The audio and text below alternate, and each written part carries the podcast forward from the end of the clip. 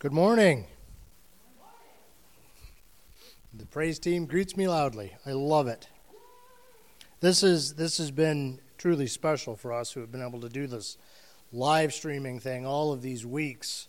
Uh, but we we are so excited to be able to fellowship and worship in person next week. So we we cannot wait for that to get here. But in the meantime, please allow me to share a few minutes with you to share my heart. We have been talking about spiritual disciplines for many weeks now. And I am talking this morning about a spiritual discipline that I believe is fundamentally, foundationally important to your faith, to your relationship with God. And that is Bible reading, being in the Word and it, it makes me think how important directions are. These are these are instructions for how to live life and how important they are. Many years ago when I was single, I bought a coffee table and it was it was a cheap one from uh, from Walmart and it was one of those deals comes in a box, you have to put it together.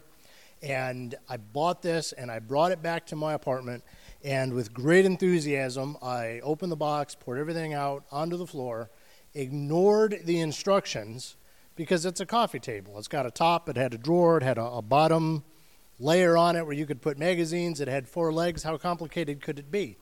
And I began to assemble it, I began to put it together. And about two and a half hours later, I had a pile of parts. I didn't know where they went or what they were for. I had a coffee table, and somehow two of the legs were longer than two of the other legs and and it was it was at an angle, and it I was so frustrated with it, and I couldn't fix it. And because I hadn't followed the directions, I had used some of the wrong screws in the wrong place, so I couldn't take it back apart and start over. I was I was so frustrated with it that I, I considered throwing it out the window, and that's not an exaggeration. I actually contemplated picking as much of, of this up as I could and just hurling it out my window to the street below.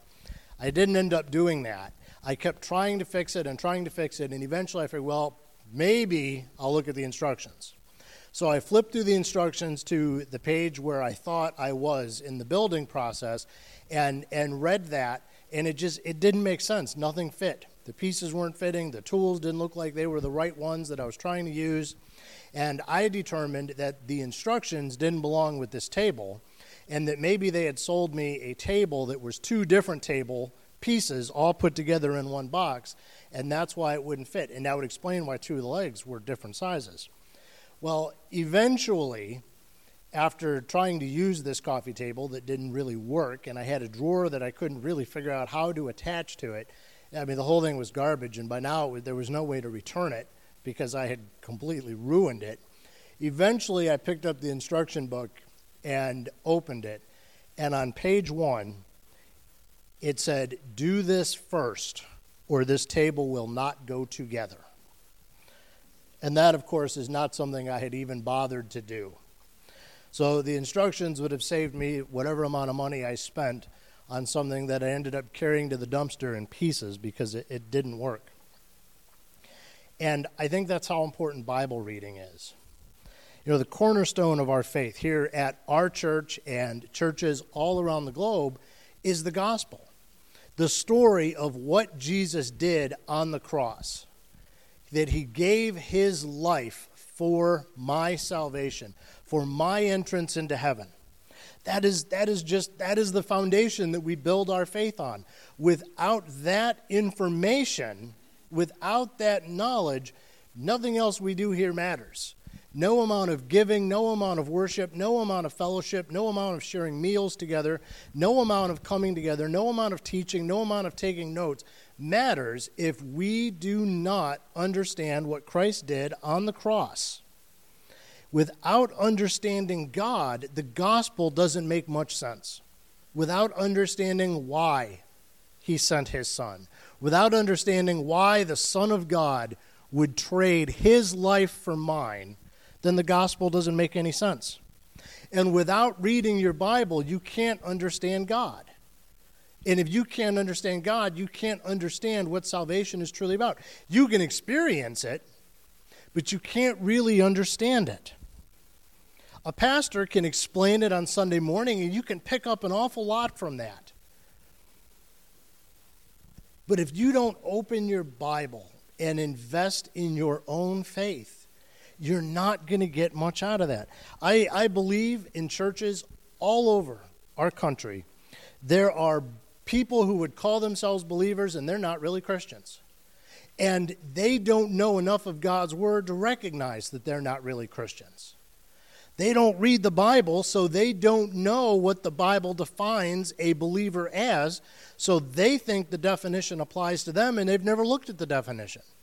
They don't realize that they're just coming to church every Sunday and they are not heaven bound. Also, in our churches, I think we've got a large population of believers that have had a genuine salvation experience, encounter with Jesus, but they are heaven bound spiritual infants. They've never learned to feed themselves. They have never learned to walk in their faith. They have never opened their Bible and grown as believers. And for years and years and years, they take up space as spiritual heaven bound infants, and they never grow and they never share their faith and they never cause the church to experience any sort of growth or any sort of blessing from their presence. In fact, sometimes they even detract because they don't recognize that they're still a spiritual infant. So I want to share this morning why I think reading the Bible is so important.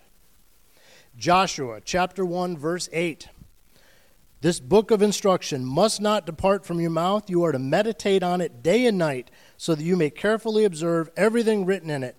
For then you will prosper and succeed in whatever you do. This book of instruction must not depart from your mouth. These words of instruction, the, the truth in this book, must not depart from your conversation must not depart from the words you use day in and day out. This, this truth in this book must become a part of your conversation from the minute you give your life to Christ. From then on, going forward, do not depart this book from your mouth. Do not depart these words from your conversation. So from now on, that is supposed to be a part of your life, a part of your conversation. Your conversation, all of it, is supposed to be filtered through the word of the Lord.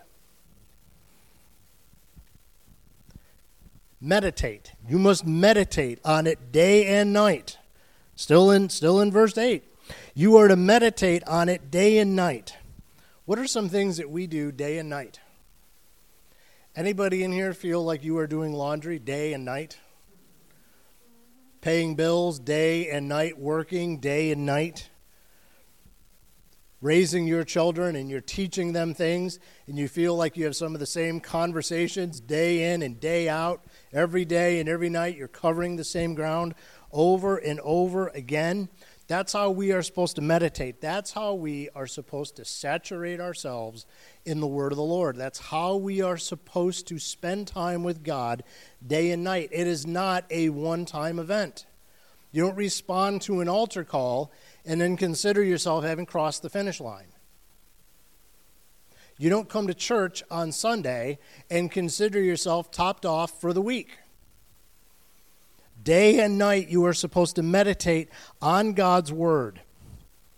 You cannot meditate on God's Word if you don't read it.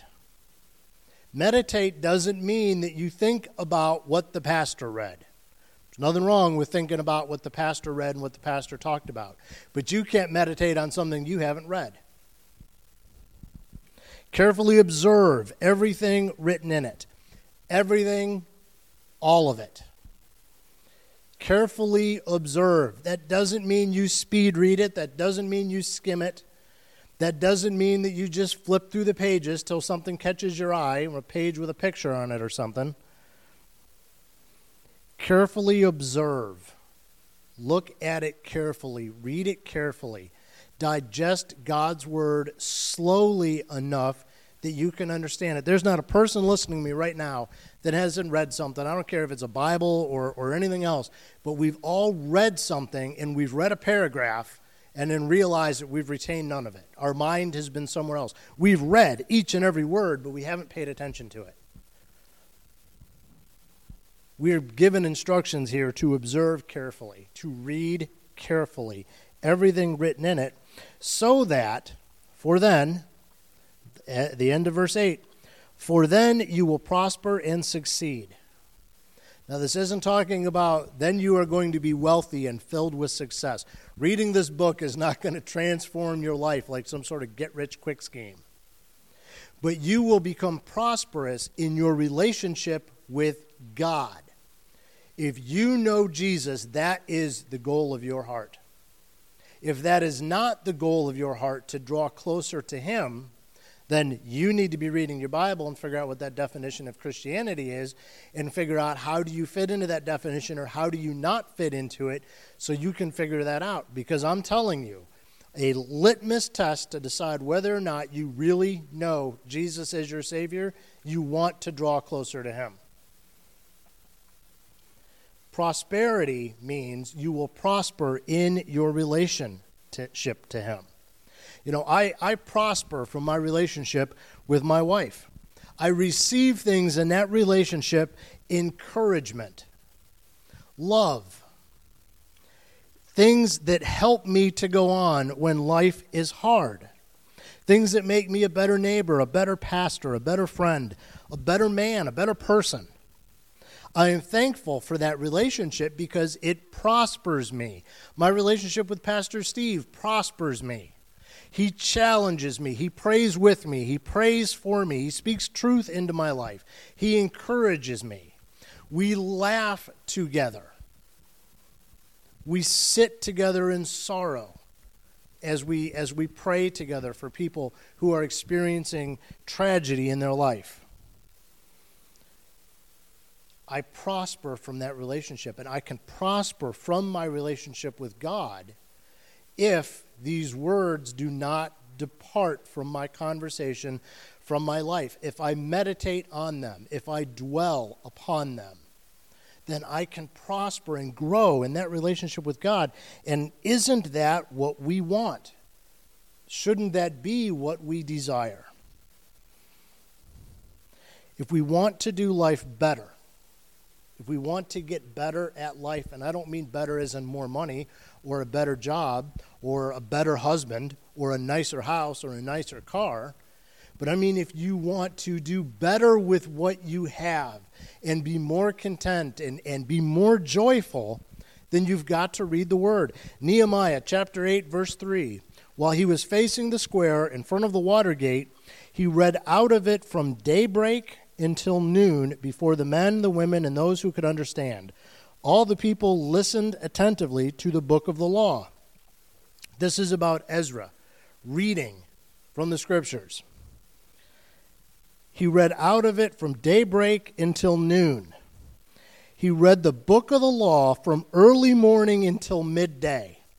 So that means that he read out loud to the crowd for three or four hours. One of the biggest complaints that preachers get is that they talk too long for a sermon.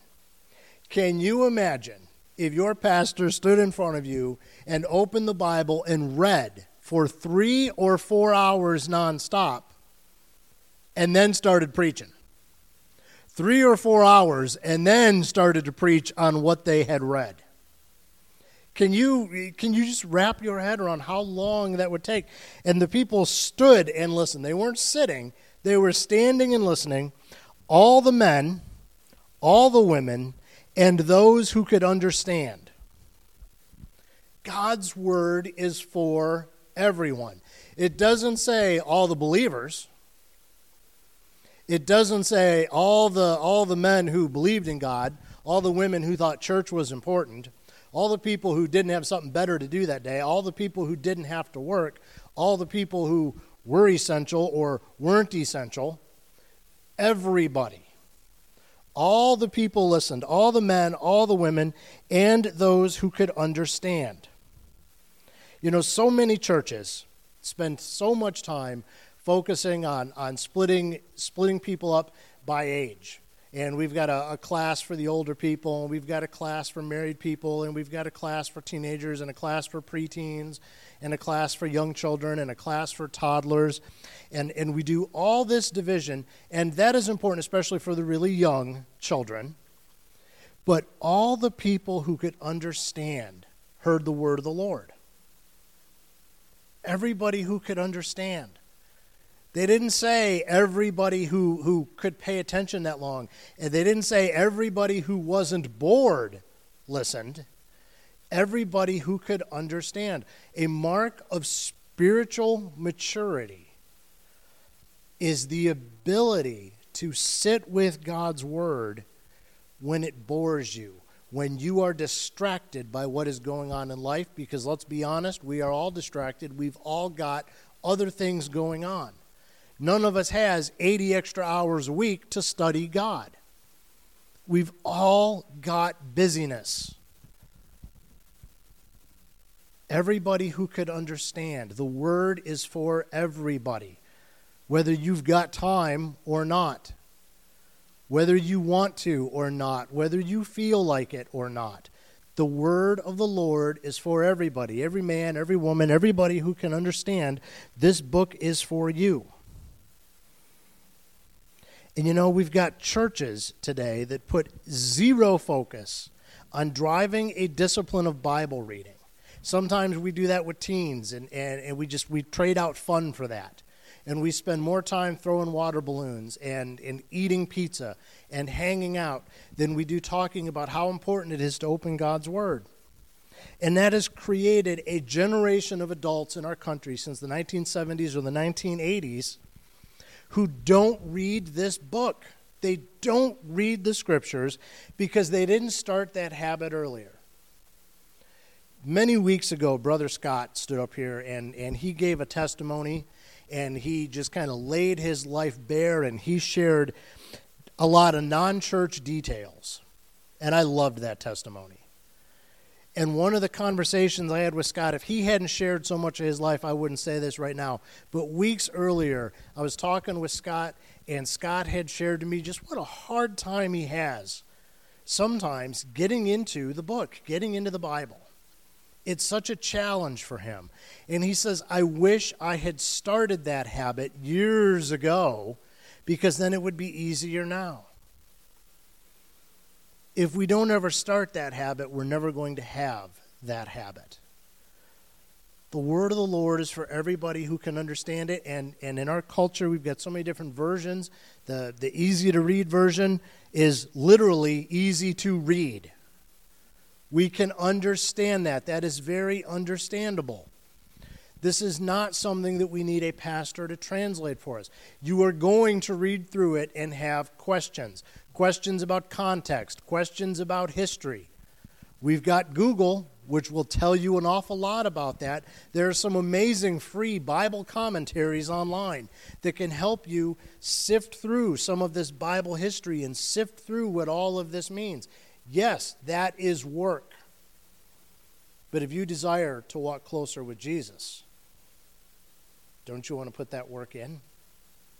To understand what his life and mission is all about. Romans chapter 10, verse 17 faith comes from what is heard, and what is heard comes through the message about Christ. Faith is a natural result of hearing the word of the Lord. It is assumed that through hearing, it's spoken by somebody, right? I mean, for, for you to hear something, somebody has to say it. So, for you to hear the word that is written in the Bible, either somebody has to read the Bible to you or you have to read it on your own. And let's face it, no preacher can read you the entire Bible. We just don't have enough time on a Sunday morning when we gather together that you could get the entire Bible in those little bite sized chunks. You've got to pick it up and engage with it on your own. Stephen, prior to his, to his death, verbally gave the Bible story of redemption. Paul used the word to convince many of the Jews in the synagogue that Jesus was the Messiah, and as a result, many came to place their trust in him. Paul asked this question in Romans. He says, How then can they call on the one they have not believed in? And how can they believe in the one whom they have not heard of? How can they hear without somebody preaching to them? They could not have heard of salvation if somebody didn't tell them. And how can somebody explain salvation if they don't understand it? And how can you understand it if you don't understand God? And how can you understand God if you don't get into God's Word to learn about Him? Our culture is dying without Jesus, and our churches are filled with folks who open this Bible only on Sunday mornings. And sometimes they just sit there and let somebody else open it for them and tell them what it means and tell them what it says. And then they consider themselves topped off. And then they go out there to face a world that they are not equipped to face because they can't discern truth from non truth because they are not looking at the basic definitions of truth that are found in this book. So many people think that Sunday church attendance is the way to salvation. Sunday church attendance is the, the way of righteousness. And, and, and I'm standing here this morning, I'm going to tell you, Sunday morning church attendance without getting into the Word of God on your own, that isn't righteousness, that's foolishness. Because you are fooling yourself into thinking that you are equipped to deal with life, and you're not. You are fooling yourself into thinking you're ready to explain your faith to others, and you're not. You're fooling yourself into thinking that you, you're growing a relationship with Christ, and you're not. And then you start to think there's something wrong with you because when life hurts, you don't feel this connection with God. There's nothing wrong with you. You just don't have that connection because you haven't nurtured it. You haven't created it. You haven't found it. It's not that you found it and God's not there, God's there. You just haven't looked in the right spot. You cannot teach what you don't study. You cannot speak about what you don't read. And you can't live what you haven't experienced. Hebrews chapter 4, verse 12. And I know we are all over the place in, in the Bible this morning, but because we're preaching and teaching about the Bible, we're all over in the Bible. Hebrews chapter 4, verse 12 For the word of the Lord is living and effective and sharper than any double edged sword, penetrating as far as the separation of soul and spirit, joints and marrow. It is able to judge the thoughts and intentions of the heart. A knife that can cut to bone and marrow, separate joints and marrow. That is a sharp and strong blade. Sharp alone won't do it. Strong alone won't do it. It's got to be sharp and strong. This, it, can, it can penetrate as far as the separation of soul and spirit, joints and marrow.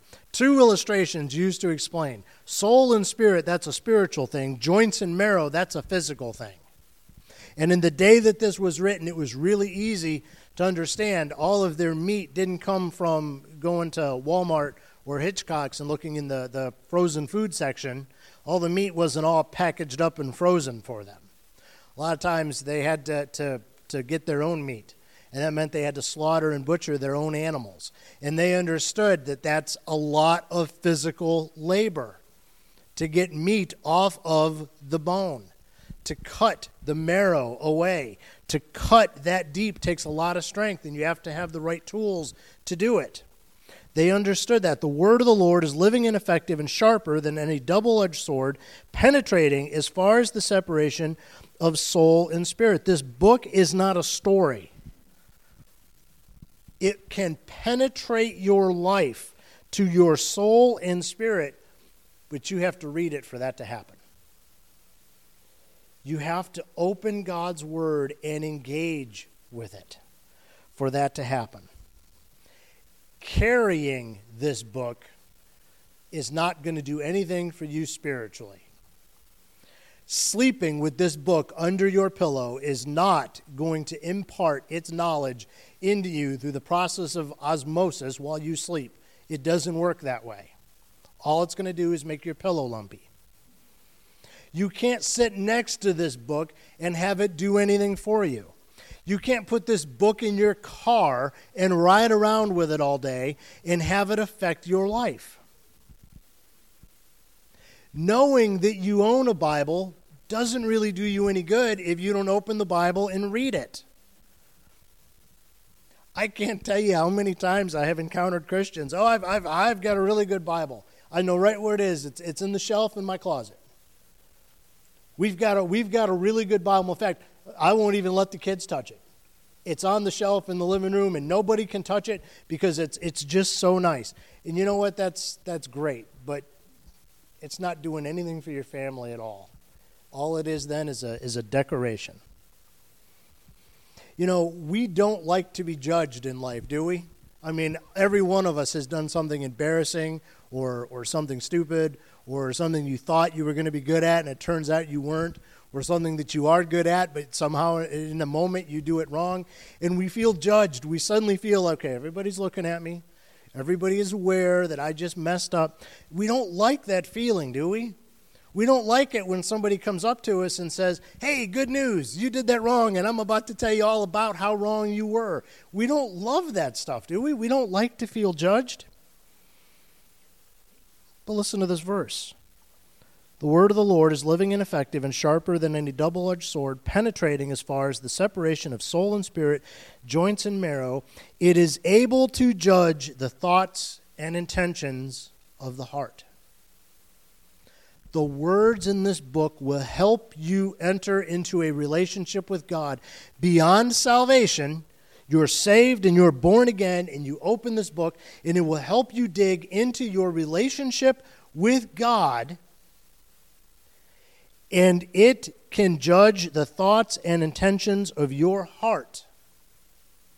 This will help you judge your life and your actions and your decisions before you make them.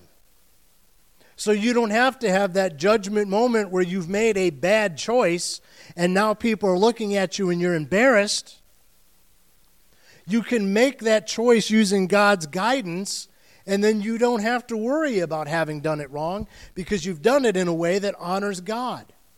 And you know it honors God because you know who God is and you understand what's important to Him.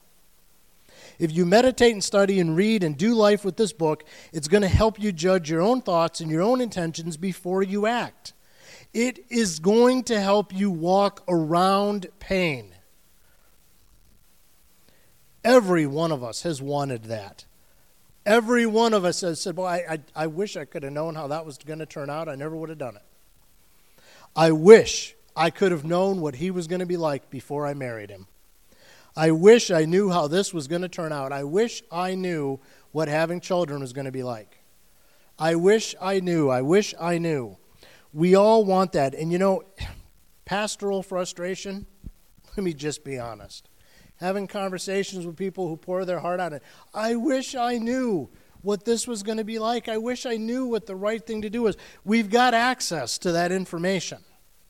This isn't the answers to the test, this isn't a, a cheat sheet that you that you make at home maybe i'm telling too much about my life but in high school once or twice i would would make a cheat sheet to hide in my lap or i would write answers on my arm and then i'm taking the test and i've got the answers. This isn't that. This isn't a way to cheat and and tell you the answers. This isn't some sort of crystal ball. But this is the studying that my teachers always talked about. If i had done that i wouldn't have needed the cheat sheet because I would have understood the question and been able to supply the answer. This isn't cheating to figure out life. This is life, and it is going to help you live. Why are we ignoring the Word of God that is inspired by the one who knows our heart and our life and our future, and we are not spending time getting to know Him and, and reading through the truth laid out in this book that promises to make our walk with Him better and promises to make our relationships with other people more Christ like and more spiritual. As Christians, aren't those the things we want? And they're promised right in here. Why are we not spending more time with this? 2 Timothy chapter 3 verses 16 and 17. All scripture is inspired by God and is profitable for teaching, for rebuking, for correcting, for training in righteousness, so that the man of God may be complete, equipped for every good work. Scripture is God breathed. That is, this is, I read that out of the Christian Standard Bible. A lot of versions say Scripture is God breathed, breathed by God. Just like in the book of Genesis, the, the way God gave life to Adam, He breathed life into him breath is something that we all must do in order to keep living. In fact, when somebody stops living, that is one of the first primary vital signs that they, when they stop breathing, that is one of the, the biggest signs that they've stopped living. You must breathe in order to stay alive. And you must breathe in in order to breathe out. And you must breathe out in order to breathe in. You can't just take in and in and in and in and in endlessly. At some point, you have to exhale. And the same with, with, with breathing out. You can't just exhale, exhale, exhale. Sooner or later, you are going to have to take some air in. It has got to go back and forth like that. I, I tell teenagers all the time, I've been saying for years, when I pray, that's my chance to talk to God, and when I open His Word, that's His chance to talk to me. There's got to be a back and forth. That is what this word breathed means. All scripture is inspired by God and designed to go back and forth between God and the believer. And it can't go back and forth if you don't ever open it, if you don't ever engage with it, if you don't ever use it. God's word must be interacted with, it must be meditated on and you must dwell on it and you must think on it. You can't just skim through it. When you read something, you are supposed to pray about it. You are supposed to think about it. You are supposed to, to, to have it in your head when you're walking the dog, have it in your head while you're, while you're driving the car to work. And you know what that means? That means if you want to be serious about reading this book, you are probably going to have to cut some stuff out of your life. You're going to have to turn that car radio off once in a while. You're going to have to put down your phone. You're going to have to stop constantly filling your life up with TV or with music or, or, or with, with all this other endless chatter and noise that the world provides. And a lot of that chatter and noise is not bad. There's great Christian radio, there's all kind of great Christian books to read. There's, there's even a lot of TV that, that can be uplifting and, and wholesome and encouraging. But if you want to interact with this book, You've got to make time for it. And if you want to think about what you've read, you've got to make time for it. And that means you probably have to make some sacrifices in your life about some of the other stuff that's not important so that you can put some stuff in that is important. Teaching, rebuking, correcting, and training, those four things can powerfully shape our lives and the lives of those around us, but only if we use them. God's word can teach, it can rebuke, it can correct, it can train us. It can help us teach, rebuke, correct, and train other people, but only if we open it and use it. You can't carry this book around like it's a prop and expect it to be able to do those things in your life. This, this book, the, the book itself is not supernatural. I met somebody once who told me they carry a book in their car at all times in order so they don't have any car accidents. This book doesn't work like that. The book itself is not supernatural. The words in the book can help you understand God and help you create a supernatural relationship with your Savior, with your God. But the key there is you have to do some of that work. Your preacher can't do it for you. Your small group leader can't do it for you. Your youth pastor can't do it for you. Your spouse can't do it for you. The, the guy on the radio can't do it for you. The guy on the TV can't do it for you. The book sitting next to your chair while you watch Jeopardy can't do it unless you turn Jeopardy off and open the book and spend some time in it. You cannot teach somebody to drive without a car. You can sit on the porch and you can tell them which, which pedal is which. One means go, one means stop. You can tell them, you know, what the different levers do, the blinkers and the windshield washer fluid. Um, you can explain to them moving the gear shift from park down to drive. You can sit on the front porch with them and explain that all day long, and then you would never take somebody who had never driven a car before and give them the keys to your car and say, okay, I explained it to you, go ahead and go do it. You can't teach them if you don't get into the car with them. You can't teach somebody to swim, no matter how good of a swimmer you are. You can't teach somebody to swim if you never get in the water. Now, you could explain some truth to them and, and prepare them for what it's going to be like when you get in the water, but you can't sit in the living room and explain how to swim and then let them go jump off of the diving board and hope they figure it out. You've got to get in the water with them. We cannot speak truth into the lives of people around us if we don't know what that truth is. And all too often, we don't know what that truth is because we're not reading it. And then all too often, somebody comes along and they're running for office, or, or, they're a preacher on TV, or they're on the radio, or they've got a blog, or they just get in front of you and they say something that sounds good and it sounds true, and you don't know whether it's true or not. You can't tell because you're not in the Word of the Lord. Don't take my word for the stuff I say when I'm up here preaching. Get into God's Word, and then you can say, okay, that makes sense. That, that lines up with what I'm reading. Or you can say, uh, Mark, I don't know where you got that from, but that's not in my Bible. Because if you don't know, I could tell you anything and claim it's from this book, and you don't know the difference, and I'm leading you not into a relationship with Christ. You might not be saved, and you think you're saved, and you're listening to me tell you something that's not truth, and you are headed straight to hell because you don't know the difference, because you're not reading your Bible. We have got to engage with this book as believers so that we can engage out there with non believers so that we can engage with each other, so that we can correct each other, so that we can help each other get better and stronger in our faith. We use the word family a lot when we talk about church, our church family. We're all in this together. We've heard that phrase a lot over the last couple of months. We're all in this together, and we are a church family. And, and I'm going to tell you, our pastor cannot do all of the spiritual caretaking of this place by himself.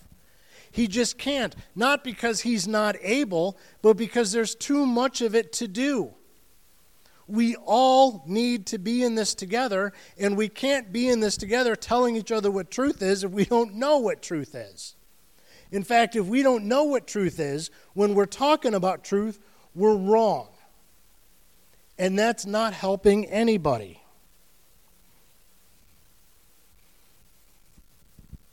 Psalm 119, verse 11. I have treasured your word in my heart so that I may not sin against you. The psalmist is declaring that he stored up God's word in his heart. He memorized it. You know, when Jesus was in the wilderness, we've, I've used this example several times. When Jesus was in the wilderness and Satan showed up to tempt him, how did he out, outwit Satan in that moment? He had Scripture memorized. If somebody memorizes the Word of God and they understand the context, then they know when they're hearing truth. Because when Satan shows up next to you, he's not going to show up with a pitchfork and a pointy tail and horns growing out of his head and say, Hey, I'm Satan and I'm about to give you some really bad advice. Boy, if he did that, life would be great. Because then we know, okay, well, I'm going to listen to this guy and then do the exact opposite and I'll be all set. When Satan shows up, we often don't recognize that he's Satan. But if we know truth, we're going to recognize that what this advice is isn't good for us. We're going to know what God desires for us. And we are going to be able to walk away from pain instead of embracing it on the advice of evil because we're going to recognize the source and where it comes from. It, pastors, they teach this prosperity wealth and this nonsense about God wanting you to be healthy and this, this nonsense that, that if you get sick, it's because you're not spiritually strong enough. And they teach that stuff, and, and their audience believes it because the audience isn't opening God's word and saying, well, wait a minute, preacher, that's. That, I don't think that's what this says. That that doesn't make sense to me. What you just said about me being rich, how come Paul was in prison if God wants all his believers to have a great life? They're not reading about Paul in prison, so they don't even know to ask that question.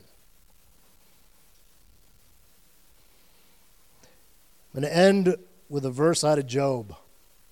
I have not departed from the commands of his lips. I have treasured the words from his mouth more than my daily food.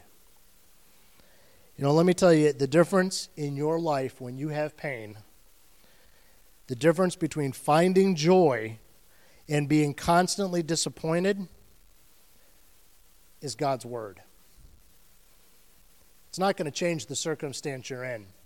When somebody you love dies, when you, when you lose a job, when, when you get sick yourself, when your, your children or your spouse disappoints you, when, when, when somebody fender benders your car, when life hurts you. The difference between finding joy and, and finding crushing disappointment is this book. This book doesn't change that circumstance. You've still got disappointment.